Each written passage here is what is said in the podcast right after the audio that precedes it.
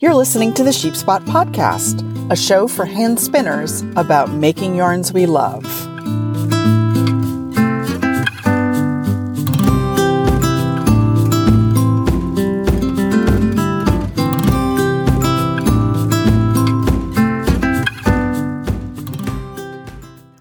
Hello there, sheep spotters. Welcome to episode 37 of the Sheepspot Podcast.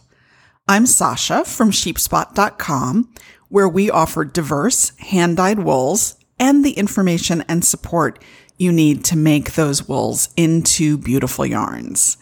Today we're going to talk about how to get the most out of an in-person spinning class.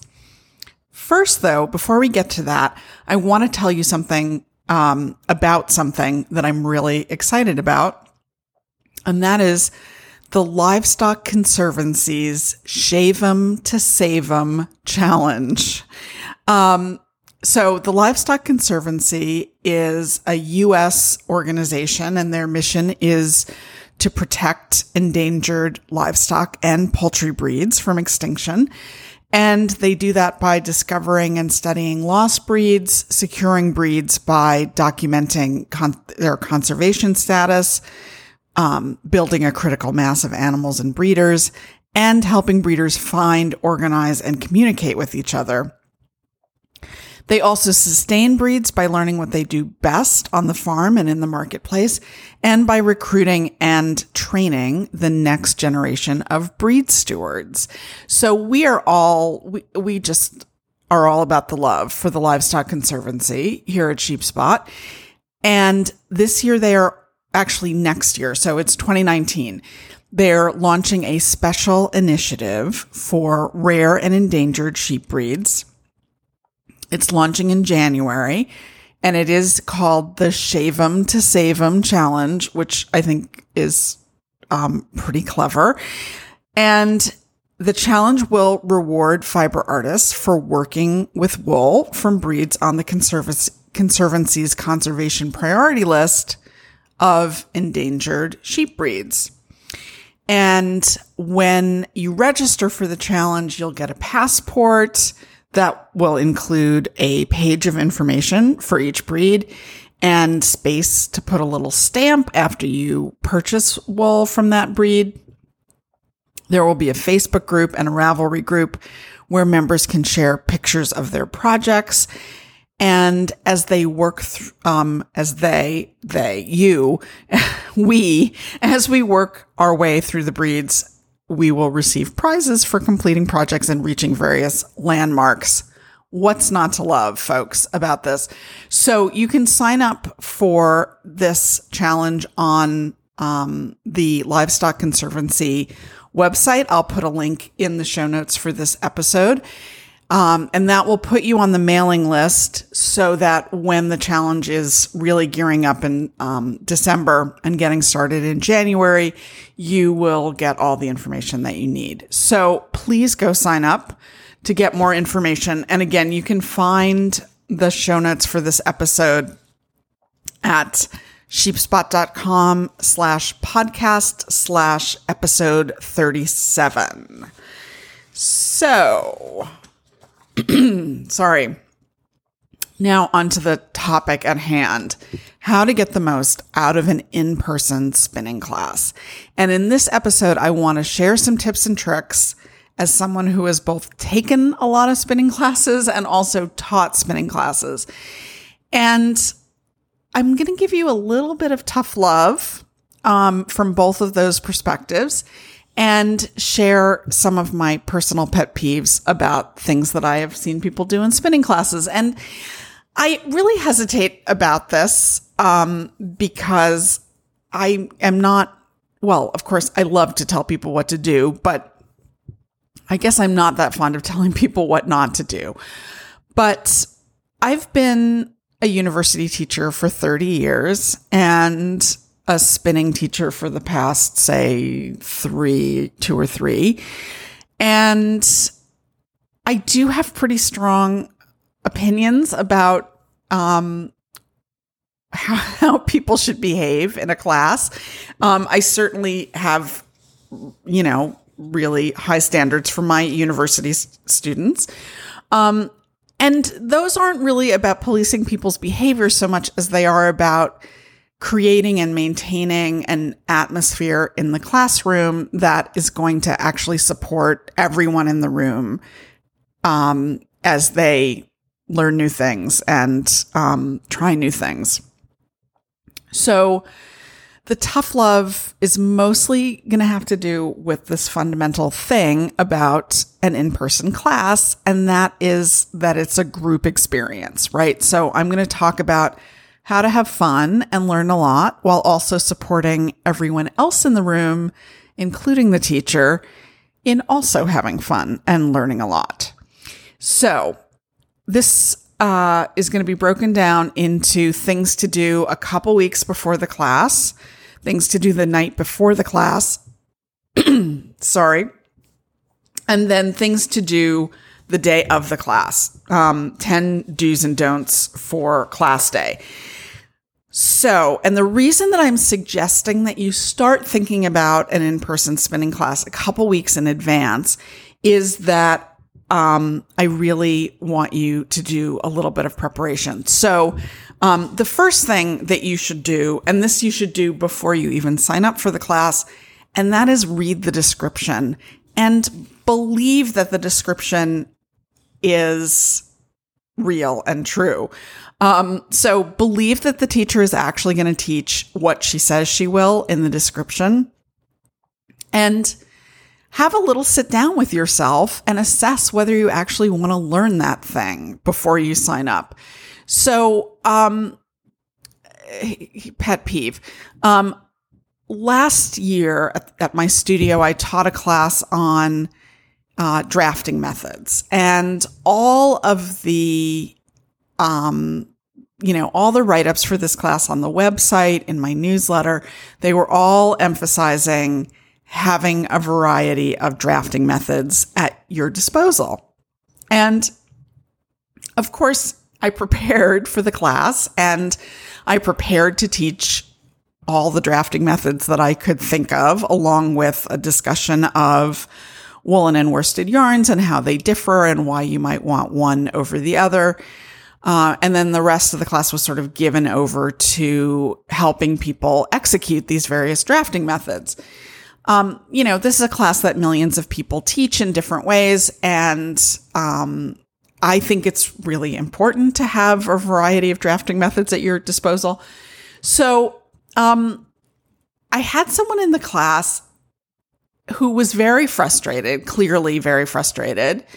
And she kept saying, all I want to do is spin a 3-ply sock yarn.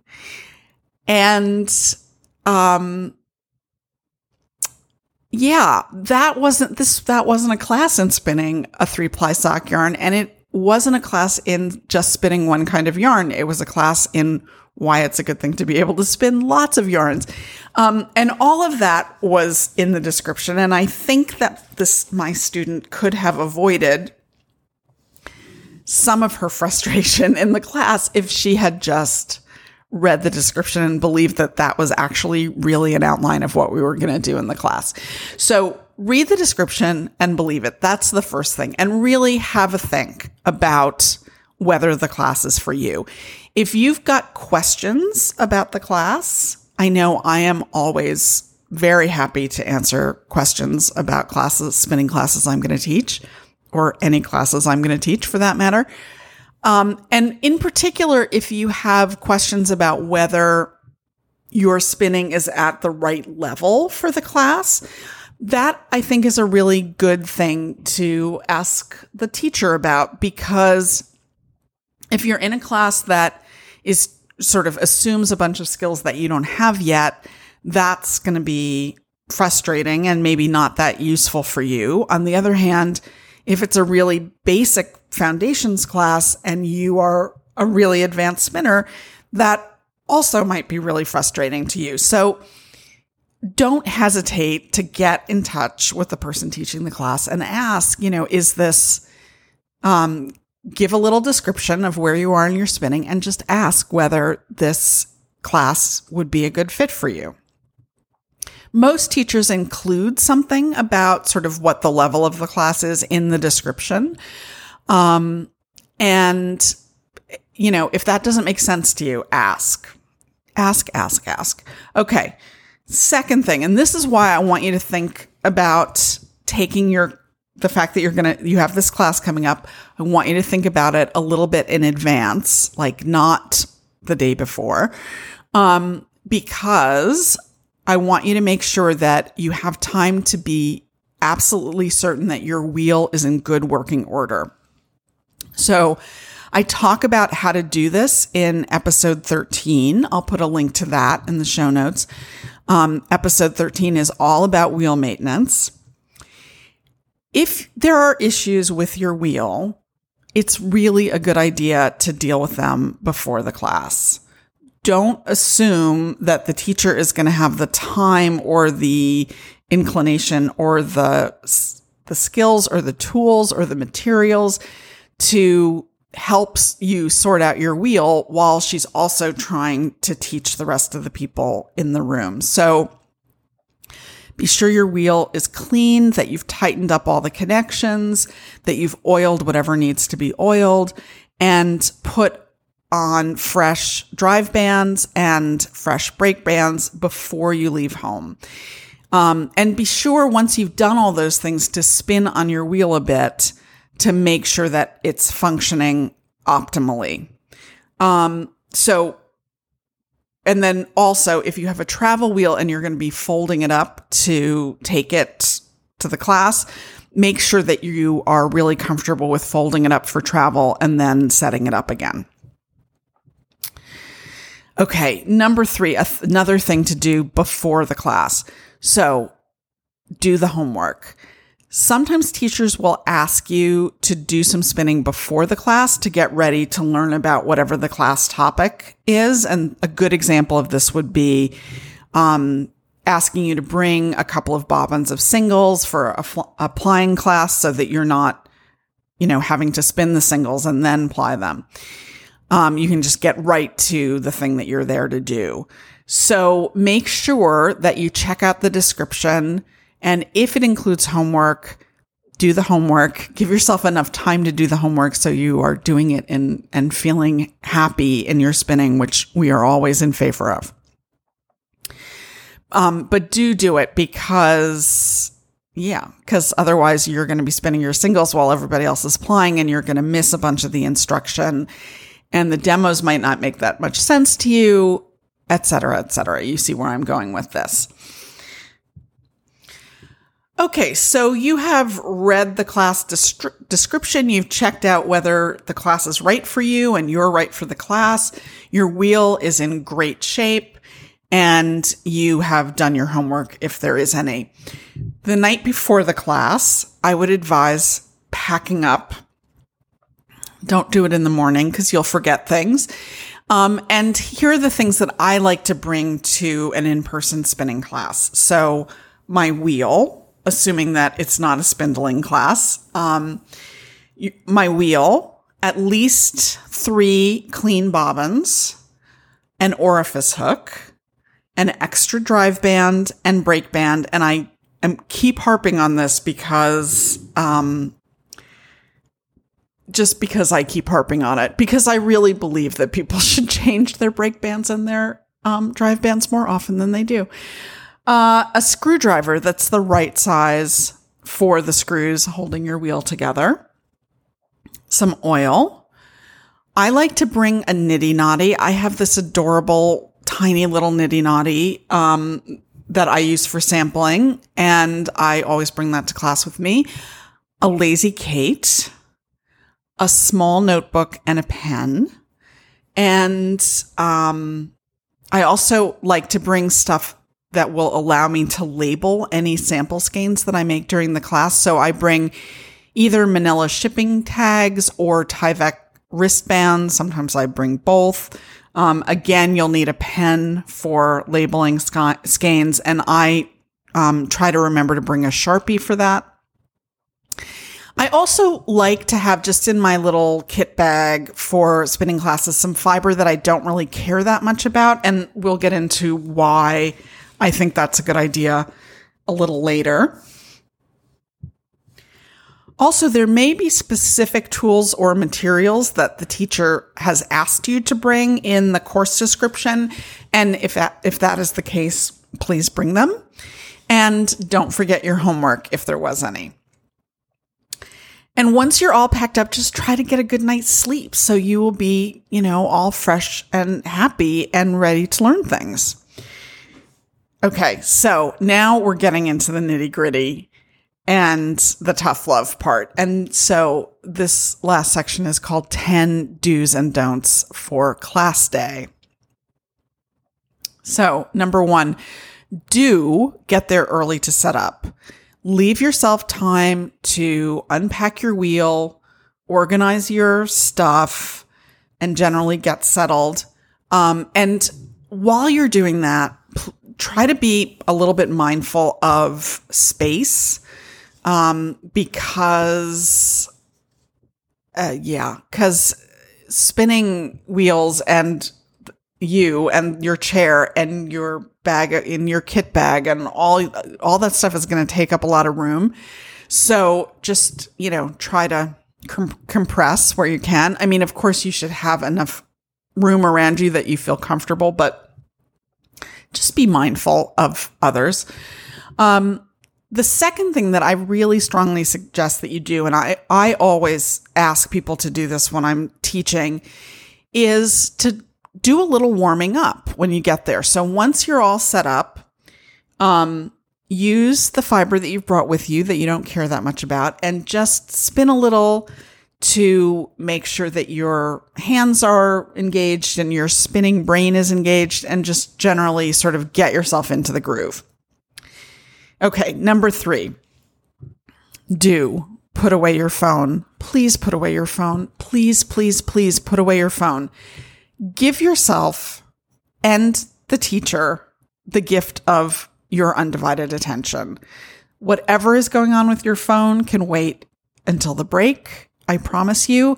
Now, if you've got kids and you absolutely have to be available by phone, leave the ringer on if you must, but please leave the room before taking a call. And please don't just be in the class on your phone. As a teacher, this drives me insane. As a person, it drives me insane. I just think it's rude. And so there you have it. Be mindful about how you're using your technology. Also, do be mindful about chatting during the class. Now, most spinning classes are set up in such a way that, there's instruction and maybe a demo, and then you are practicing whatever skill has been taught. And of course, chat away to your neighbor when you're in the practicing the skill part, if that doesn't interfere with your spinning. But don't talk while the teacher is talking. Don't talk while other people are asking questions, because you might have the same question and want to hear the answer. And other people in the room might want to hear that question, and the answer. So it just, it makes it harder for others in the class to learn what they've come to learn. That's why I'm really a stickler about this. So just, be paying attention. And during demos and during instruction and during question period, just be a little quiet, okay? Number 5, don't monopolize the teacher's attention. This is one of those things where it's a group experience and everybody in the room should have kind of equal access to get their questions answered and their problems solved. So again, just be mindful of how much of the teacher's time you're taking up. And that really goes to, I think it's really closely related to making sure that you're kind of at the right level for the class. Because if you're really a beginner, you could easily in a more advanced class, you could easily need a lot of help, and it can be really challenging as a teacher to be in that situation. I'm just here to tell you. Number 6, don't. Now, we're really into the pet peeves here. Please don't compete with the teacher to teach the class.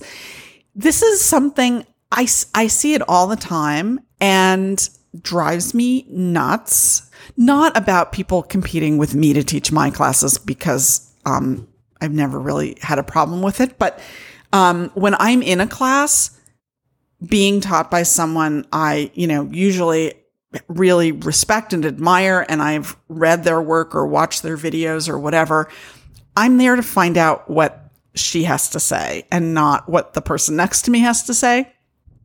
I really think that this comes down to one of the best things about spinners, which is that spinners are really curious, and we want to learn all the things, and we want to share all the things that we have learned. And I don't think it's, I don't think it's at all malicious or competitive or anything like that. I think it's just people wanting to share what they know. But just again, be paying attention to the group dynamics in the room and make sure that you're not sort of competing with the teacher. Number 7, this comes to us from Deb Robson, who says, do keep an open mind and be prepared to experiment. And I think one of the things to bear in mind when you're taking an in-person class is that, and this is something I really believe, that any skill that you develop in your spinning is going to improve all the other skills in your spinning. So my favorite example of this is learning to spin textured yarns or art yarns. You might have absolutely no interest in spinning textured yarns or art yarns, but taking a class in those techniques, I think, will make you a better all-around spinner and will improve all your yarns, whether they're textured or not. And I think that that's because, the more skillful our hands are, and the more things they can do. So even if you're in a situation where you're being asked to maybe work with materials that you don't love or colors that you don't love, or try techniques that you don't really think you're ever going to use, just, dive in and do your best. And whatever happens, regardless of whether or not that particular thing is going to be useful to you in your future spinning life, I think the experience will be useful to you, whatever kinds of yarns you love to spin the most. Number 8, and this comes to us from Jillian Moreno. Don't feel self-conscious about how or what you spin. And that, I love this one, because it can really be, especially if you're newer, it can be easy to get into a class with a lot of more experienced spinners and really feel intimidated or, a little self-conscious about the way that you spin or the kinds of yarn you like or whatever, and just let it go, because nobody's really paying attention. Everybody's into doing their own thing, and there's really no reason to feel self-conscious. And I always really am pretty explicit about I always say in the beginning of my classes that my classes are a spinning police-free zone, because I think there can get to be some, in my experience, it usually happens in those conversations that are going on while people are practicing whatever the skill is, those kind of side conversations where people can get a little snarky about other people's stuff, and just ignore it. Just ignore it. Do your thing, do what you're there to do, and just block it out. Also, this also comes from Jillian. The last two come from Jillian, and they are both do's. So do ask a million questions. OMG. Yes, please ask questions. The number of times I have taught something or demoed something and said, okay, does anybody have any questions? And I am greeted with this blank stare. And it's just, I know that people have questions, but they're just feeling shy about asking them. Don't feel shy about asking your questions. This is related to the previous thing. Don't feel self-conscious about how you spin. Don't feel shy about asking questions. Ask 1 million. And Jillian actually spelled 1000000 in her text to me. All right. Last but not least, do from Jillian. Relax and remember that this is play and not work. So I want everybody who comes to my classes to leave feeling great, to leave feeling like they've learned a thing, a new thing, that they've got, some exciting new things to try in their spinning life. And another thing that I always tell my students when we start is that the two rules are no spinning police and no bad self-talk, because you'd be amazed at the kinds of things that people say to themselves about themselves in that kind of learning situation. And it's just not helpful. Have a little compassion for yourself. Remember that you are allowed to not know things. You're allowed to be learning. You're allowed to not know everything yet. Really, I promise you. And just try to relax and remember that it's supposed to be fun. Okay, so that seems like a good note to end on. Thank you so much for joining me. Thank you so much for indulging me in my little mini rants about things that I consider bad behavior in spinning classes. I will be back next week with an episode on knitting with your handspun. And that episode is going to come with a really fabulous downloadable freebie. So be sure to tune in next week because you're going to want it. Speaking of freebies, did you know that subscribers to the Sheepspot newsletter get exclusive access to podcast transcripts, as well as the occasional coupon code to the Sheepspot store delivered right to their inbox? If you would like access to transcripts, coupon codes, and my weekly or every other week musings about spinning and life, please head over to Sheepspot.com and sign up. There is a form right on the homepage. And also, don't forget to check in with a picture of your spinning for the week on Instagram. If you're on Instagram, use the hashtag #SheepspotPodcastSpinningCheck-in and go spin something. And have a good week, my darlings.